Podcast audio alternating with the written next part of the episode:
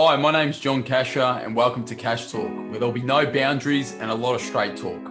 All things money, business, and just everyday stuff. Hi, this is John Casher, and welcome to Cash Talk. In this episode, I will be sharing a recent interview with Gianni from Financially Fit.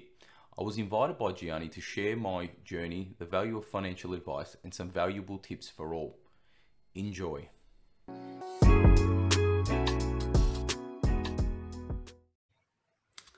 All right, so hi everybody. Look, I'm lucky enough to here have John Casher with me. Hi, John. Thanks for joining me.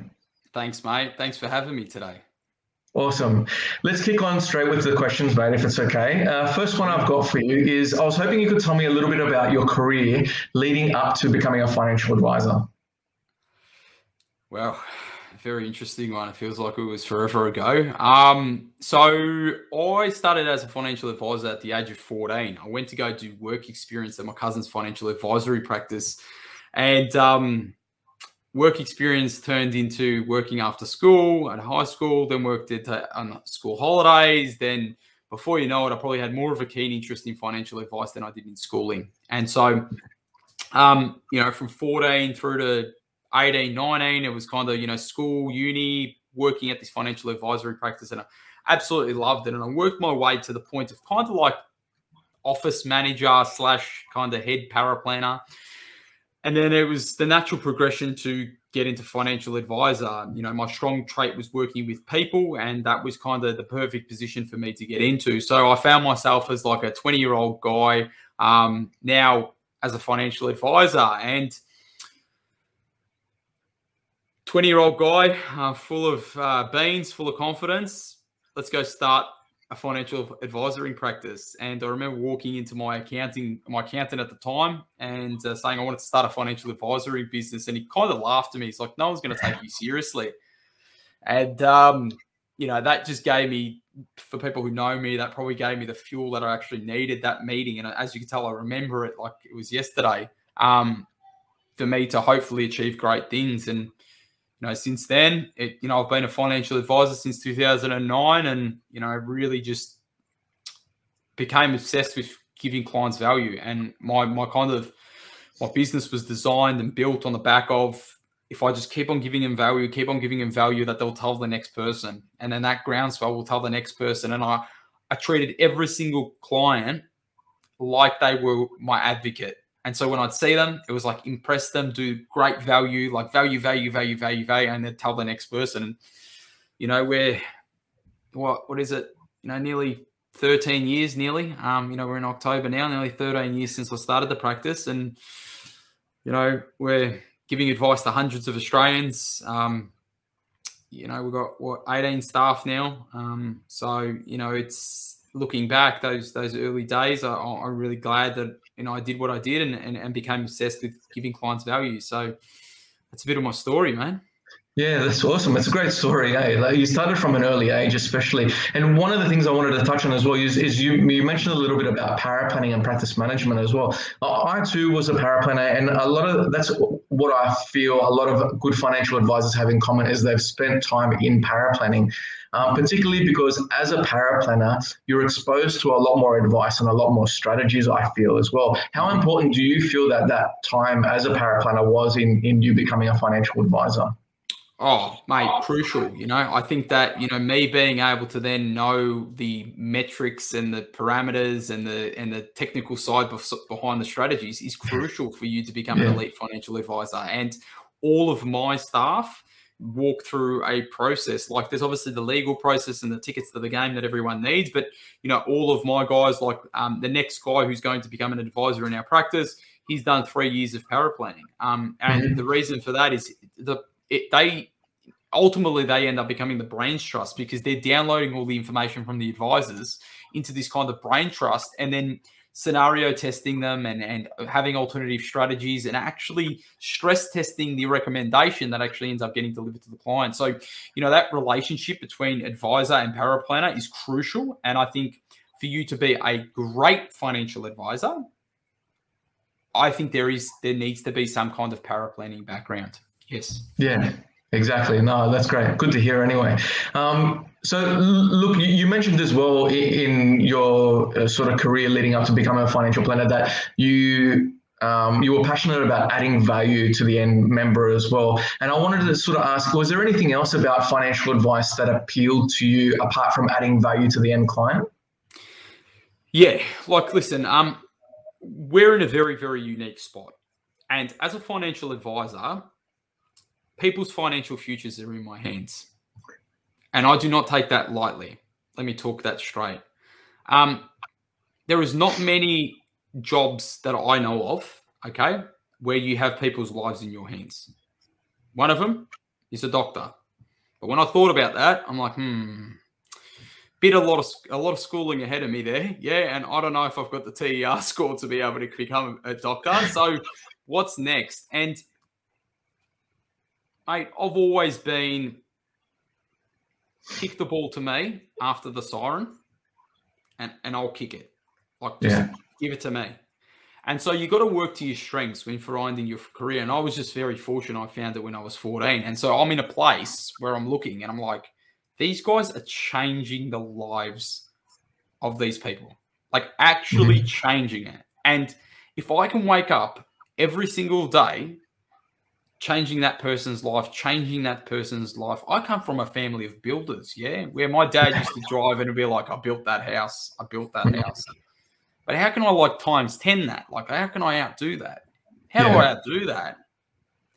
Is by helping people's lives change forever. And that happens, call it straight, in health and in wealth. Mm-hmm. Yeah. And so I just chose wealth. And I said, okay, we'll talk about value, all of this.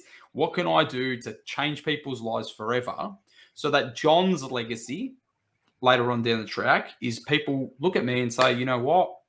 John improved our family's life forever. He put us on the road to financial success. We achieved financial freedom. And, you know, it was an amazing experience to be with me. And, and for me, it's the Picasso moment where I'm looking at it and saying, well, wow, look at that. You know, look at that, what I've created. And I was a part of that. That is it is just so fulfilling.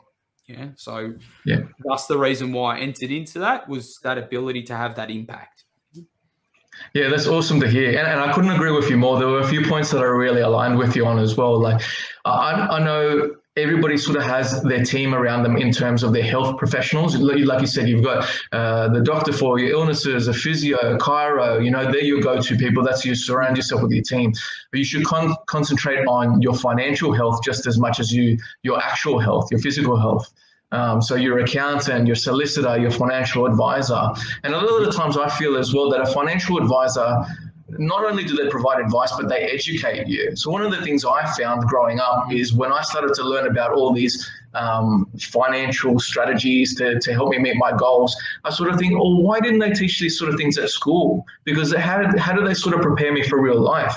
And that's what I think that I align with you on, that we need to teach more people these financial principles.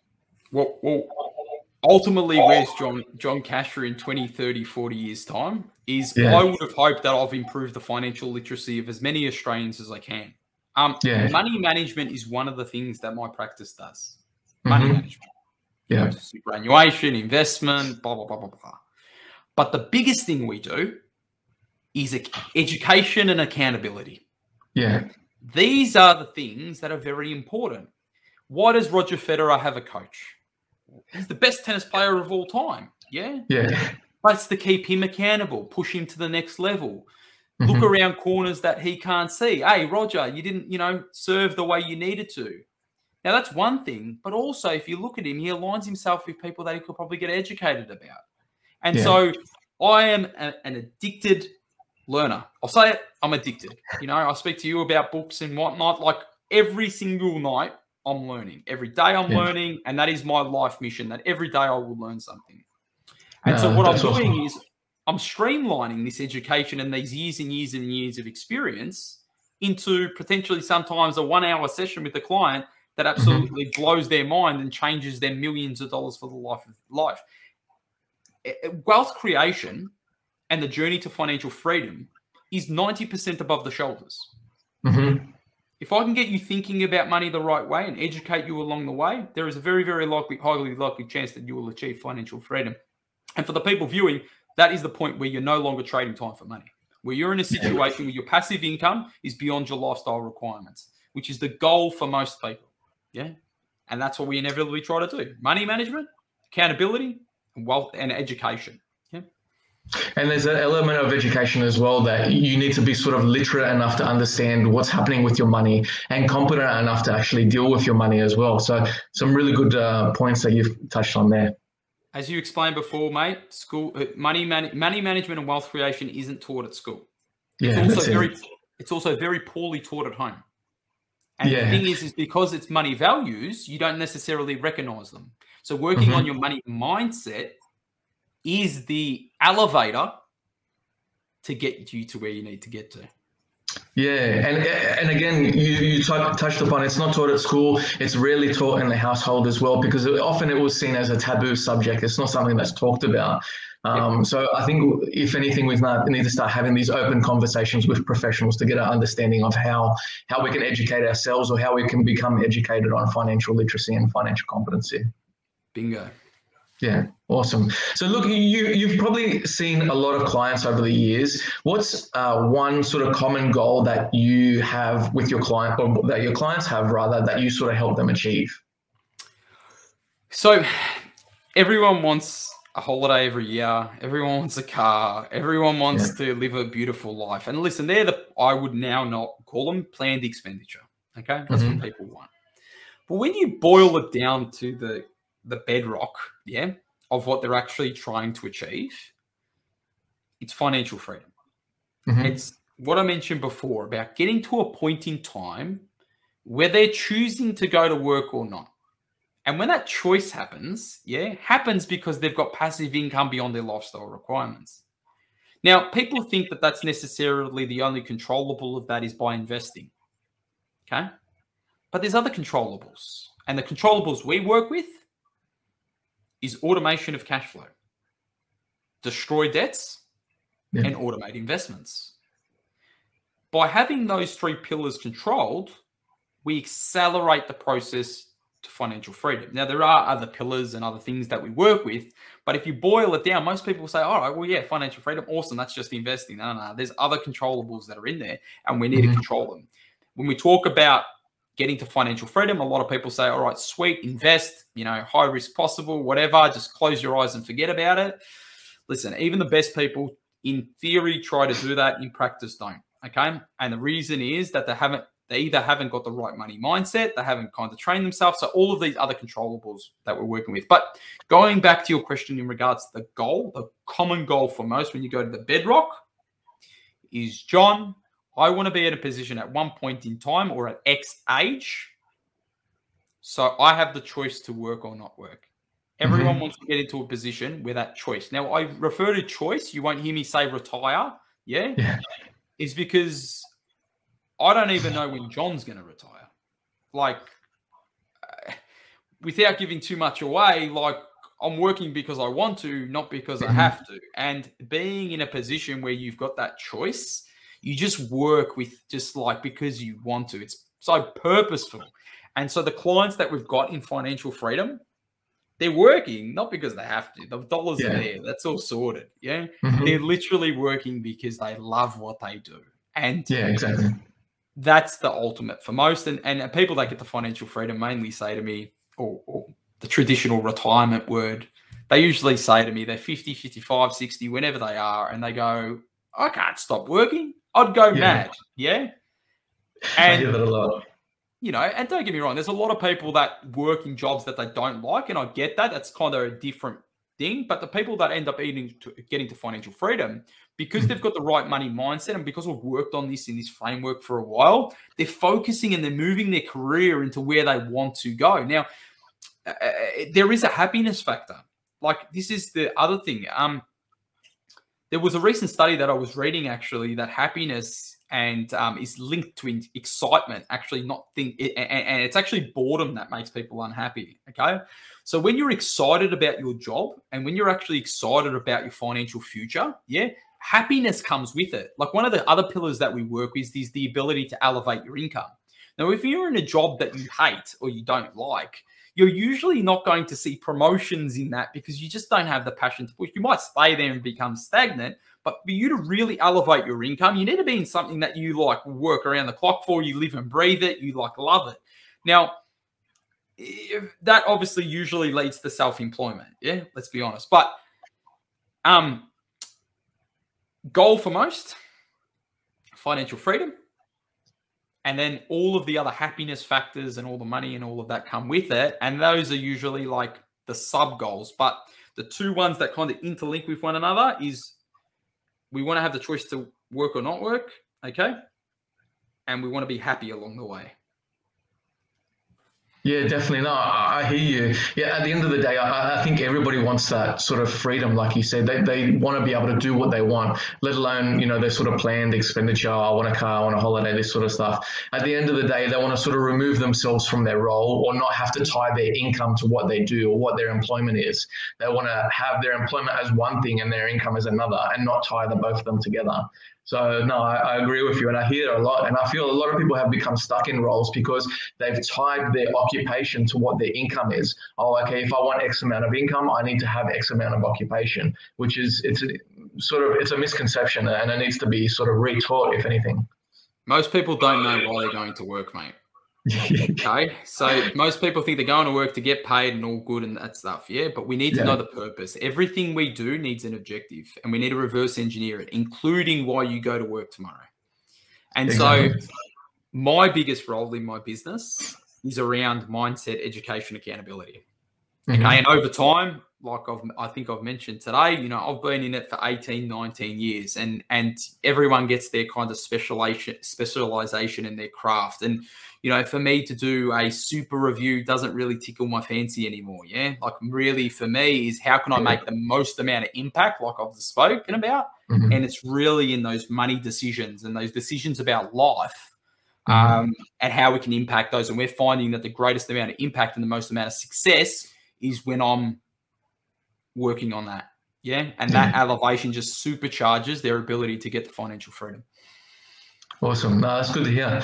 Uh, we've talked a lot about financial education and, and teaching your clients, but I wanted to sort of understand if you could teach every Australian sort of one thing about their finances and how to manage their finances, what, what would it be?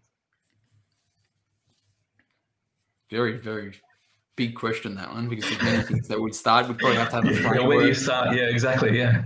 Um, well, listen, I've got a four and a half year old boy. Okay, mm-hmm. he's, he's uh, I've got two young kids, and what do I start teaching him? So yeah. this is four and a half. I started teaching him when he was three and a half years old. And my wife's like, John, just let him learn about the ABCs, please. Yeah. And I'm like, you'll learn that at school. Let, let, let me teach him. So actually, what I told, started teaching him, which is maybe not the first thing, but one of the the the, the pitfalls that I see people not understand properly is actually assets and liabilities. So for people that have read the book Rich Dad Poor Dad, okay, one of the big things for him that he teaches, which is the same for me, is that people don't actually know what assets are and what liabilities are. So I'm sitting in front of my three year and a half year old boy. And I'm like, okay, well, how do I teach this boy that just as he grows up, just to identify the difference between them? Okay.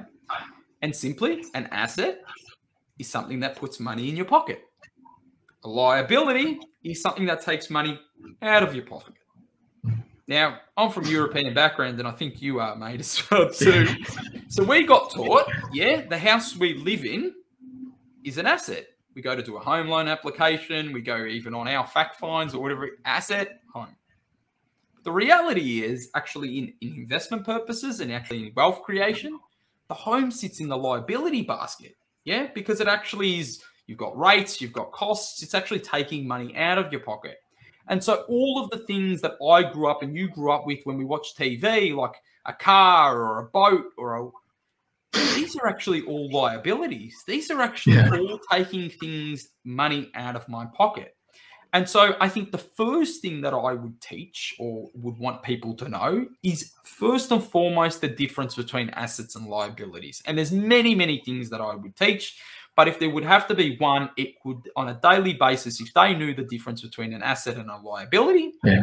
and they became fascinated with buying assets and not liabilities, it would it would be a very very strong foundation for them to achieve great things in their life. No, awesome. Yeah, that's very important. I can't tell you how many conversations I've had with friends and family um, about some of the principles in that book, especially about what the difference between an asset and a liability is.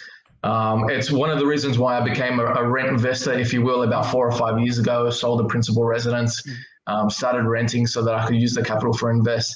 And I actually get, I almost get physically upset. I want to throw stuff at the TV every time I see those equity unlock ads about uh, people that are retiring. All of a sudden, they've got no superannuation, no assets to back them. So they have to go and unlock equity. So they've spent all their life sort of paying off this home, mm-hmm. um, uh, paying off their mortgage, paying the costs associated with a principal residence, only to then go into hock again, go into debt again for that house that you've just spent last 30, 40 years paying off. And it makes me ill sometimes. Um, yeah. Now, so, think, now think about now think about think about the people, and this is very common. Yeah. Um, you go buy a new car, fifty thousand dollars. The repayment is six hundred, seven hundred dollars a month. Yeah.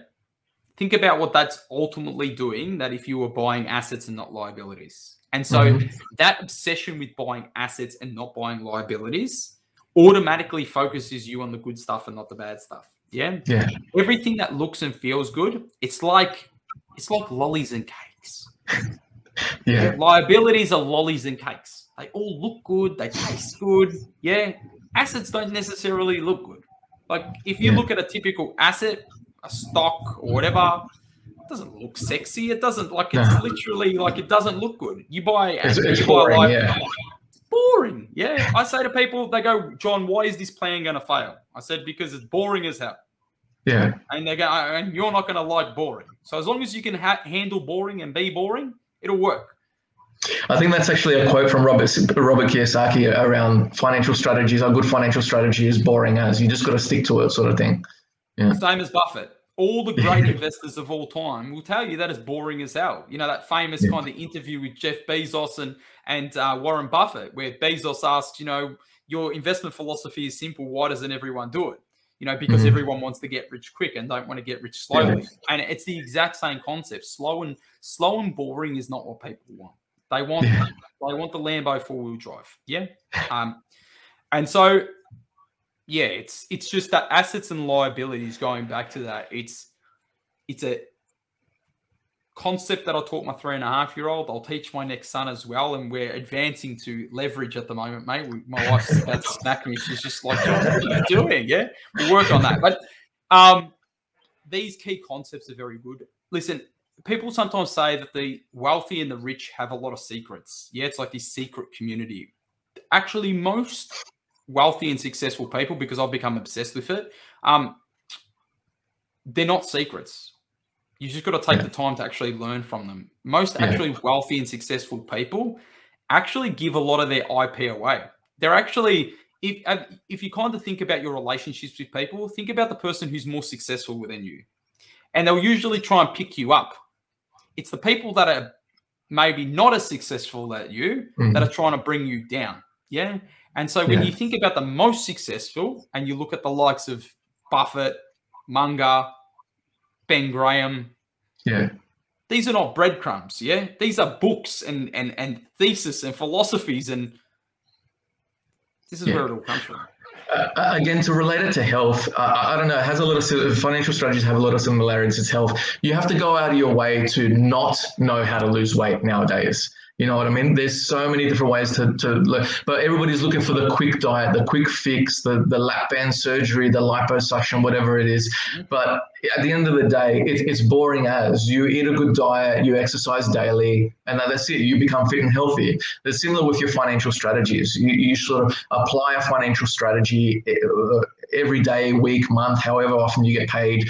Um, and then that's it. You become financially competent, financially literally financially free. So I think it's just another one of those things. Everyone's everybody wants the fad, the shiny object, the get rich quick or the get healthy quick or something like that. So 100, yeah, hundred percent, mate. Hey, we, we all know how to get a six six pack, yeah, but not many not many people walk around with them. Yeah. No, yeah, exactly. Well, look, John, that's all the serious questions I got for you. If it's okay with you, I've got a set of sort of fun five questions just to get to know you a little bit better. Are you happy to answer? Mate, oh, I don't take life too seriously, so hit me. awesome, go.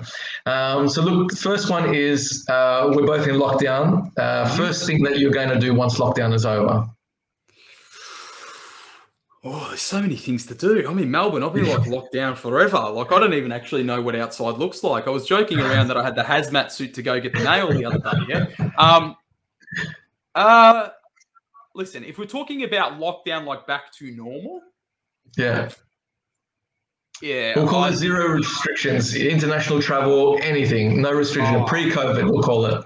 Pre-COVID, I I've been I don't know. I've had this sudden urge, yeah, that I want to go to some Greek island, put the kids with the missus, uh, without the missus, me and the missus go and party all night in like Santorini and watch the like watch the sunset go down into the caldera. Like, yeah, I, I need one of those Greek island party nights, yeah, where I wake up and just forget about the lockdown that I've had for the last two nights, and yeah. then probably wake up really seedy with my two boys, yeah, and yeah. then just jump on a donkey and go around the Greek island somewhere. All right, it sounds awesome. European getaway, yeah. No, I miss those days as well. I um, yeah, I've done a couple of European trips myself. I miss those days. Yeah, that sounds great. uh, I think we've touched on that one. Uh, this next question, anyway. Favorite holiday destination? Hey, listen. Favorite holiday destination so far has been. It's very hard because they're all good. But I actually say that I had a real ball in Fiji, and I know that's kind of whatever, yeah. yeah but um, I don't slow down much, yeah, as you could probably tell. Um, yeah. So it was actually being in Europe. It was like obviously going and seeing everything, going to America, same kind of scenario. Um, but yeah, Fiji was just really peaceful, and and I think mm-hmm. um, as I've become kind of uh, more involved in the business and family life and become a bit time poor, that ability to just kind of turn off, sit by the pool, spend time with the family, and just enjoy it, I, I loved it. Yeah, no, I agree. Yeah, a few years ago, I, I, did a cruise around some of the islands there, not Fiji specifically, but um, it was just because we were on the cruise and we were on these islands. Where I felt so far removed from back home and all the all the you know chaos going on here. Um, it was it was great. No, I agree with you. It's good. Um, Hard question if, though, because like the like the other one, mate. There's so many, so many. Yeah, where do you start? Um, next one's a bit of might be a bit of a tricky one for me. I know it is. If you could only watch one movie for the rest of your life, which would it be? Wow. Yeah. It's a very tricky one. I, I wouldn't be able to answer this question. It's very difficult. Yeah, I, I'd have to need a, I need at least twelve. Yeah. Yeah, because like I like a lot of movies, yeah, and then yeah. but then having them on repeat, maybe I'll go to the movie that I've watched the most. Okay. Maybe that. Okay, so I don't exactly know what movie would because I think all of them would absolutely destroy me. Yeah. yeah. Um, but when I was young, I was obsessed with Ace Ventura: Pet Detective. I watched okay. it like I reckon about 50 times. Yeah. So yeah. I would say Ace Ventura Pet Detective on the basis that there's comedy, there's a bit of a storyline. Yeah. And if because if I watched history or I watch drama or even if I watch Marvel, which I absolutely love, yeah, and I watch Star Wars, yeah. Yeah. I think if you watched it enough, you'd probably yeah, I don't yeah. know. So I'm gonna go with Ace Ventura Pet Detective. Yeah, awesome. Um, I one of my favorites. I don't know if this is, this would answer this question, but one of my favorites, uh, Godfather Part Two. I watched Godfather Part Two so many times that it actually got stuck in my DVD player, and I was forced to watch it over and over again. it's like anything. I, think um, I became obsessed with trying to actually mimic Jim Carrey in the in the in the okay. so I, I I could watch the movie and do the site site like the the, the scenes yeah. as he was doing them, and um, yeah, he's just uh, Jim Carrey's a funny guy. I just found him hilarious. Yeah, no, that's awesome. Um, if you were stranded on a deserted island, what one luxury item would you bring with you? Ooh. My so phone. normally, like the caster survivor, they get to bring one thing with them, a luxury item, something like that. What, what's your one thing that you have to have? Phone. I'd have, to, I'd have to go phone. I get digital. Yeah. Like if, if, if, listen, let's let's let's let's go. If it's non-technology based, because yeah. a phone these days can connect you to the world. Yeah. Yeah. Yeah. One thing that I could bring with me: a pillow. A pillow, yeah. That's one thing that you always see them struggling with a good night's sleep on that, like Survivor. They're always building their own shelters, sleeping on leaves or sand. That's probably the, the smartest thing to bring with you. A pillow, yeah. A pillow. I think I think if I was stranded on an island with coconuts and water and trees and all of that, yeah. I've got enough kind of camping, hiking experience that I'd say if I had to go to luxury, I'd go pillow. Pillow or a sleeping bag. But I reckon if it's we're talking deserted island with like I reckon, yeah, I reckon I could make do pillow for me. Yeah, awesome. No, sounds good.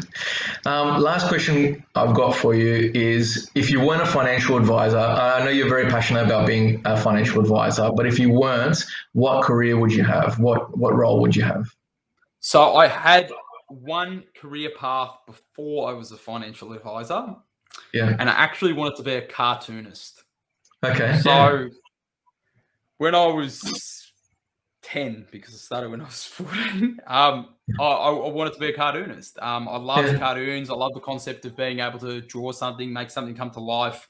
Um, was fascinated with the whole kind of Disney story, as in like not necessarily the Disney kind of characters and stuff like that. It was more about how they made it come to life. I was fascinated with like this whole era, and I didn't know obviously back then it was going to go like next level. And I remember speaking to my mum, and I'm like, "Mum, I want to be a cartoonist," and she's like, cartoonist. You're not going to make any money out of that. Like, go get yourself a proper job. Yeah. Um, mm-hmm. And for people we're talking on Maltese, mate, by the time you're at 10, 12 years old, you, you're working on your career at that age. Yeah. Um, yeah. And she said to me, nah, don't worry about it. Like, in, I still to this day love drawing. Like, I still like, um, you know, doing stuff like that. And is it, would I ever do it after this? Probably not. Probably, uh, yeah probably yeah too far down it. But you know, I, I, wouldn't say to my son, you know, not to do it. There's a lot of money being made in cartoon, or well, they call animation these days. But yeah, a lot yeah. of money in animation and stuff like that. But yeah, that's what I wanted to do before financial advice. I actually wanted to be a cartoonist. Yeah, sounds good. I wouldn't have picked it. Yeah, it sounds very creative. Oh, awesome. Yeah, good to hear. Oh, well, look, John, that's all the questions. Sorry, sorry no, you're right. I was going to say, um, it's very interesting for a financial advisor to say that to be a cartoonist. Um, yeah. But actually, it's interesting that I like the creative side of things. And I think that when you relate it to actually my job, yeah, you actually think about the creative strategies. Yeah. That's where that kind of thought process has gone down to. Yeah. So, anyway. No, yeah, I, I feel that sometimes like I spend all day in an office as well, so I sort of yeah. think oh, I like to do get out and do something constructive as well. So no, I, I, I agree with you. I hear you. yeah, I hear where you're coming from. Thanks. Mate, that's that's all the questions I had for you. Um, it's been an honest pleasure chatting with you. Eh? It's been great. I think we've been bouncing off each other, if anything. If anybody wants to reach out to you and have a chat or get in touch with you, how best can they do that?